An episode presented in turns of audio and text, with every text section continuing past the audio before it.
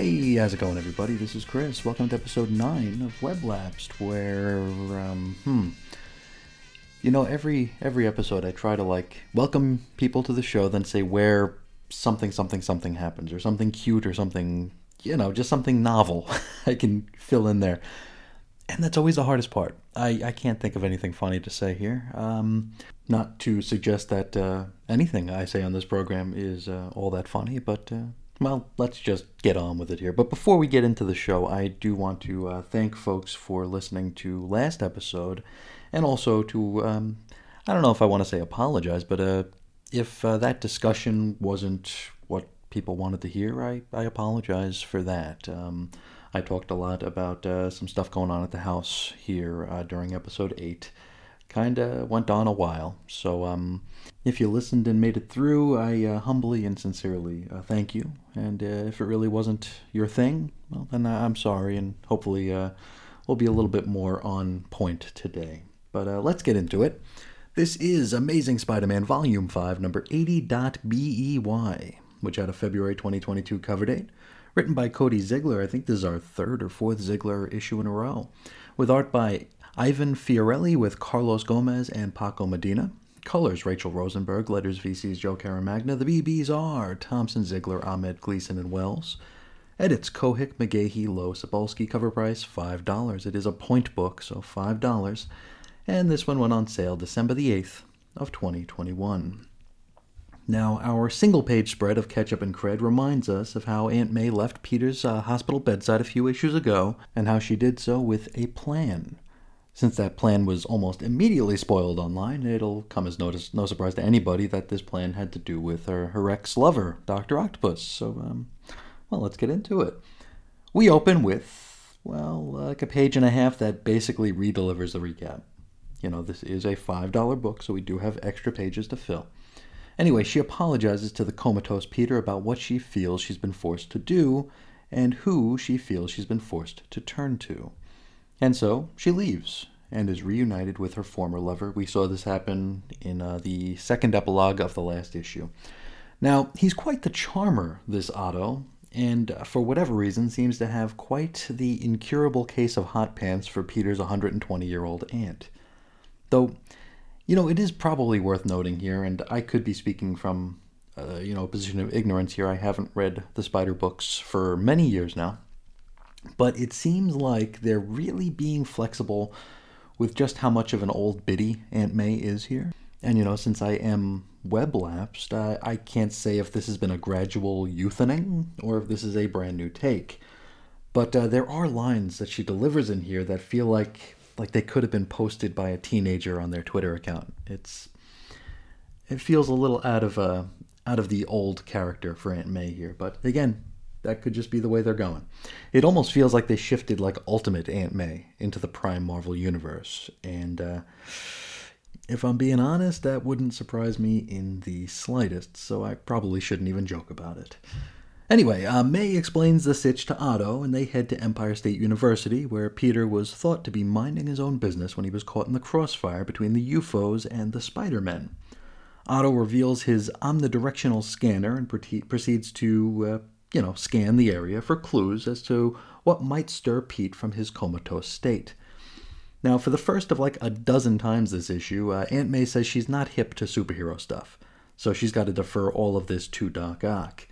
Now, they find a raggedy bit of clothing, uh, however, they're too decayed to get a good reading, at least via the Omni scanner, so they're going to have to come up with another tack here. They're going to need to go a little bit deeper. So we scene shift to Otto's safe house number 32B, um, are numbered safe houses funny? Is that uh, is that a joke? Let's say they are and move on. Um, anyway, this safe house is pretty well decked out. Now Otto's quite the stylish fellow, despite his horrid taste in haircuts and women. He serves up a libation before the two head over to his computer banks for a few, further study of those decaying clothes. Otto finds traces of a specific pollutant on them, which can be traced to a very specific area and so he octopuses up and readies to hit the streets once more. This time, though, he has his omnidirectional sensor, not the scanner, and this confuses Aunt May, but really, what doesn't? Um, now, we also get a bit of innuendo about uh, Doc Ock's dexterity which in and of itself might be enough to uh, make you taste last night's dinner again. Anyway, from here we are off to a seemingly random building. Now, Otto is certain that it served as a location for something quite sinister. Now, they ring the door panel thingy to chat up the building manager, and the manager is a fella named Eric. Now, they ask to take a look at one of the rooms for rent, and they're told to, you know, bug off since it's the middle of the night and it's, you know, we're outside of working hours. Otto gets ticked and he starts shouting into the, uh, the little speaker. Uh, May talks him down.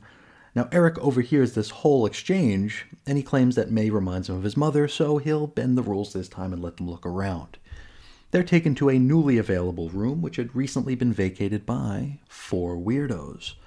Now, all Eric knows is that one of their names was Simon, which confirms to Otto that they're dealing with the U-Foes. Eric says that the place was recently visited and, uh, you know, swarmed kind of, not by the police, but by an organization calling themselves Infinite Solutions. Now, they would wrangle up the four weirdos and take them away and also clean the place up. Uh, we get a uh, pro boner, pro bono joke here, which, I mean, if you're going to force the phrase pro bono into your, into your Spidey script, it would almost be a sin not to drop a boner in there as well. Anyway, off to the side, we have May, who is tinkering with the Omni sensor. She manages to find an odd trace on the nasty carpet. And uh, it's probably a good thing that the sensor doesn't come with blacklight technology because uh, this place would probably look like a whole different kind of crime scene if it had. Now, May is having trouble with the sensor, so Otto sidles up behind her and tries to assist her with his lighter touch. And I mean, this is quite an intimate looking panel here. And poor Eric is quite grossed out that even more bodily fluids might be about to be spilled, and he asks them to leave before either of them spring a leak. From here, we shift ahead to Infinite Solutions building or headquarters, Otto informs May and us that Infinite kinda serves as an interim holding area for supercriminals while they await trial or sentencing. Now, according to the Marvel Wiki, this is their first appearance and mention. Now, May is reminded of what a great partner Otto can be and how it makes her miss the old days. You know, those old days when she acted a hundred years older than she does right now and was always about a half heartbeat away from being reunited with Uncle Ben. Those old days, yeah, I kind of miss them too. Anyway, they head inside, but they're unable to make it past the security window. Infinite seems to have a strict rule about there being no unscheduled visitors, and no matter what May does to try and sweet talk their way in, the guard just ain't having it. So it's going to be up to Otto to octopus the oldsters upstairs via the outside, and so we spend a few pages of him doing just that. Once inside, May and Otto happen across a supervillain gymnasium. They're here to look for the U-Foes X ray and Vapor, with samples from both, they might be able to put together some sort of a radiation treatment in order to wake Peter from his coma, you see. And I'm not sure if I'd made that clear yet, and to be completely honest, I'm not sure if the comic had either. Anyway, inside the gym, they see X Ray working out and chatting up with some other, less super baddies. While our heroes look on, they're spotted by a security guard. Otto strikes him with a tentacle, which causes the rent a cop to fire off a shot. Uh, this sends the whole place into lockdown mode. Otto sends May off to look for Vapor while he'll deal with X ray. Now, Vapor is currently in her cell, and Otto gives May the KO'd security guard's key card so she might get in for a sample. He then lunges into the gym area to face off with X ray. X ray asks a guard if he'll turn off his power dampener so he can deal with Doc Ock. And, well, the guard is happy to comply. We do get a bunch of dialogue here about how Otto is an old man, and a grandpa, all of which feels very, very forced. Anyway, we get a few pages of fighting. We also get a little bit of exposition that the U-Foes were recently beaten up by the Hulk. X Ray also speaks of the two Spider Men that the U-Foes tangled with at Empire State University, and how one was clearly superior to the other. Well, X Ray, you just said the magic word. Otto tells the goof that he knows nothing of superiority before slamming him to the ground. He then walks over and takes a sample via one of his tentacles. By now, Doc Ock is surrounded by Infinite's best, or Infinite's finest, whatever we would call their security team. From here, we shift over to Aunt May, who is visiting with Vapor. She explains the situation to Vapor and how her nephew got caught in the crossfire of the UFO Spider Man dealie. Vapor seems a little bit ashamed at first, but then reminds the old bag that, uh, you know, she's a bad guy, and that kind of thing happens. May talks a bit more and manages to sweet talk Vapor into voluntarily giving her a sample. Now she also promises not to ruin Vapor's rep, and she, you know she'll say that, uh, "Yeah, you fought like the devil. You know, you you didn't just hand this over." Then we're back to Otto, who is attacking all of the Infinites. You see, he's mad because he's in the midst of making a discovery, which we will learn more about at the end of the issue. We see him going through Infinite's computers trying to get a bead on what's what, and he's finding all these odd links to various shell companies. Again, we will we will get to that. Anyway, before Ock can do that much more damage, May returns with the sample of vapor. And she is really, really not pleased to be walking in on such a raucous scene. And she tells Otto that, uh, you know, she was a fool to believe he'd ever change. He assures her that he's helping. You know, that's what he's here to do. He's here to help her. And she says, Well, you were helping until you saw something on that computer screen. She gives him a riff on power and responsibility, which feels very, very forced, uh, before leaving. Later on, we rejoin May in her kitchen as she receives a phone call from Dr. Burdick. Now, after a contentious hello, she, he asks her to come down to the hospital to check out a breakthrough they just had regarding Peter's case. You see, they'd recently received an anonymous package with a bunch of very, very helpful data included. And so, she heads in. Once there, she's guided to Peter's room where he's awake. He's up and at 'em. Looks like it's a brand new day for Peter Parker. Next up, the epilogue, where we have Doc Ock rampaging through a heavily guarded Infinite Solutions building, working his way toward a computer bank. It's here it's confirmed that Infinite Solutions is actually a subsidiary or a shell company of the Beyond Corporation. Now, while digging through the database, he learns that Beyond also bought the remains of his very own Parker Industries. And so the Beyond Spider Man really isn't all that superior. He's really just a copycat, using all the work that Otto put into superiorizing Spidey a little while back. We close out our issue with Otto vowing to show Beyond that it is he who is superior. Superior, superior, superior, superior, superior, superior. And that is where we leave it. Next episode, we welcome Miles Morales to the Beyond landscape, but for now, let's talk about this special Dot Bay issue. Uh, now, I guess our main takeaway here is that, uh, well, I guess, I guess we have a few main takeaways here. You know, usually when we get these overpriced, or I guess, what do we call a dollar more overpriced?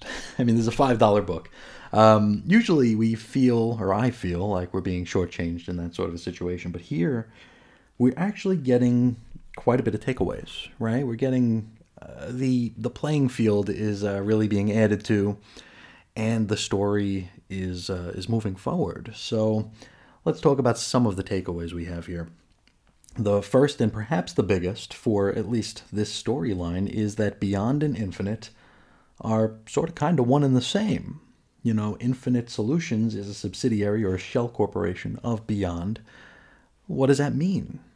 What does that mean here? Um, well, do the U-Foes work for Beyond? Like, is this really a is it really a a prison system or is it a kind of like a hangar? You know, is that where we're putting the bad guys until Beyond needs them to do something?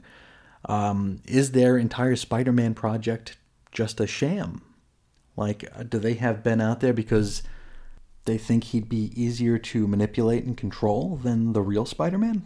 Is that what they're doing here? I mean, we know uh, Dr. Kafka is part of this, and so we know Ben is under you know some sort of psych evaluation, some sort of analysis. They may be able to get a better read on just what what they're able to do without you know triggering Ben's it wouldn't be his spidey sense, but his his common sense, you know. Um, because I mean, at the end of the day, they're also pandering to Ben's sense of self here, and um, we did get those questions a few episodes back or a few issues back where Ben was trying to. Well, he got a little bit existential on us. You know, it became less about who is Spider Man and more about what is Spider Man, which, I mean, we can talk about here at, uh, at pretty decent length here. What is Spider Man? You know, is Spider Man a means to an end for Beyond? Is Spider Man a force for good in the eyes of Beyond? Is, like, what is the goal? Is this all a subterfuge? Are they trying to are they trying to demonstrate technology that they're going to sell? I mean, there's a there's a lot of ways this could go. And uh, I tell you, I, I wasn't expecting the story to be this deep in this early on. I think it's a uh, maybe it's the the Hoxpox effect where you just become accustomed to a story becoming like background for other things. And then when the story does peek its head out it's like a huge surprise and like a and like a real treat. But here with the beyond line it's uh it's been mostly story mostly you know uh, moving forward which is a great thing. Now let's talk a little bit about aunt may and otto. Uh, their little uh, tete-a-tete here was pretty fun.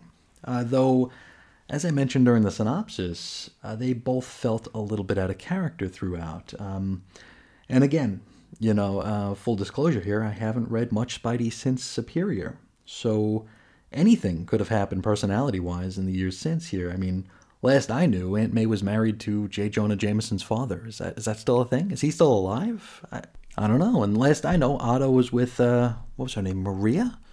Um, the, the girl he was with during Superior was it Maria, Mary? I, I, don't remember her name, but uh, I, I thought they were a thing. I know he he accidentally or he was going to propose to her, but they did the body swap before they could get the answer, and then uh, Maria, what's her face, thought that Peter was actually, or like the real Peter was actually uh, proposing to her. It got to be a real big mess, but um, I don't know where she is. Is she still alive? Where's Carlie Cooper at? Is she still a thing? I, I don't know.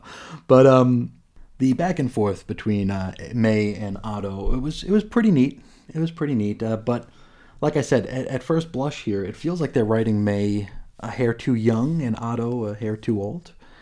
I don't know if they're trying to just normalize their relationship here. I always saw Otto as being middle aged, where May is ancient, you know, for lack of a better term. So I don't know, maybe he just likes him older, or maybe he maybe he's just looks really good for his age. Maybe he's ancient as well. I don't know. Uh, I do like Otto in a tweener role. You know, he's not he's not full blown good guy. He's not full blown bad guy. He's certainly not acting especially heroic, but he's also not being unheroic out of you know simple you know mustache twirling evilness. In this situation, he feels like he's been slighted, and in this case, he isn't wrong. And again, I mean, the last time I read Otto was during Superior, where he actually won me over as a protagonist and even as a hero. So, um, again, I don't know what happened in the interim, but uh, accepting all of that, um, this is a really good Doc Ock, and I really enjoyed uh, seeing him in this less villainous sort of a role. So that was really cool, and I look forward to seeing where this all heads because I feel like the battle lines are being drawn here, uh, maybe in pencil, not not not in ink just yet, but I mean, if we were to shake this all out, we we can kind of see that we are forming a little bit of a resistance to the to the Beyond Corporation here. We've got Peter, we've got the Daughters of the Dragon, we've got Doc Ock. It's um, I think we're headed to something very very interesting, and I'm definitely looking forward to it. And you know, speaking of interesting here, and it's something I neglected to mention last episode, uh, we did find out who the new Post Beyond creative team was going to be. And the rumors were that it was going to be a good news, bad news situation, at least in my opinion. It was going to be Jonathan Hickman and Chris Bachalo. I love Chris Bachalo. He's in my top three artists of all time. I, I, absolutely adore his work, and I I've bought a lot of books I cared very little in just for uh, Bachalo's artwork. I, I think he is just phenomenal. But that's not the case. Looks like our Post Beyond team, I, and I haven't read much about this because I didn't want anything spoiled just in case anything. I mean, we know the internet. The internet loves to have that privileged information that they can, you know, be the first one to drop the info. So I haven't read much about it. I just know that the team is Zeb Wells and John Romita Jr., which that's a pretty interesting team here. I, I absolutely love Zeb Wells. He is just phenomenal. He's kept uh, he's kept X-Lapsed afloat in some dark times, and um, he's the reason why we started Weblapsed. You know, following him over here just due to his just phenomenal work over on Hellions in the uh, in the X Men books. Here, I he's just a really really top tier writer. One of my favorites of uh, of the current day. Uh, John Romita Jr is um, he is comfort food for me. I know that his art isn't for everybody, especially his more recent stuff, but uh, definitely comfort food for me. And I think he's always shined with Spider-Man. Um, he uh, when he did the art during the early JMS stuff, uh, I loved it. I absolutely loved it. And from some of the promotional art that uh, they've put out for the Post Beyond uh, landscape here, it looks like we're getting a whole new JRJR. You know, it's not. Uh, and again, I haven't looked too deep, so I've only seen like two or three images of Spidey, you know, whipping through the sky. But um, it looked like he's he's on point, at least for these pieces. So, looking forward to that for sure. I'm not so much looking forward to the fact that it's a brand new number one. Uh, it's we're getting a new all, all new Amazing Spider-Man number one, which I guess since legacy numbers are like a an actual thing right now, the issue number isn't that important anymore to a lot of people. I, I still would prefer we were, you know, in the in the triple to quadruple digits of uh, each book here, but I'm just one idiot, you know, and uh, not much I can do about uh, well, not much I can do about anything, as a matter of fact. But um, uh, one more takeaway here before I let you all get on with your day here. Uh, Peter's awake.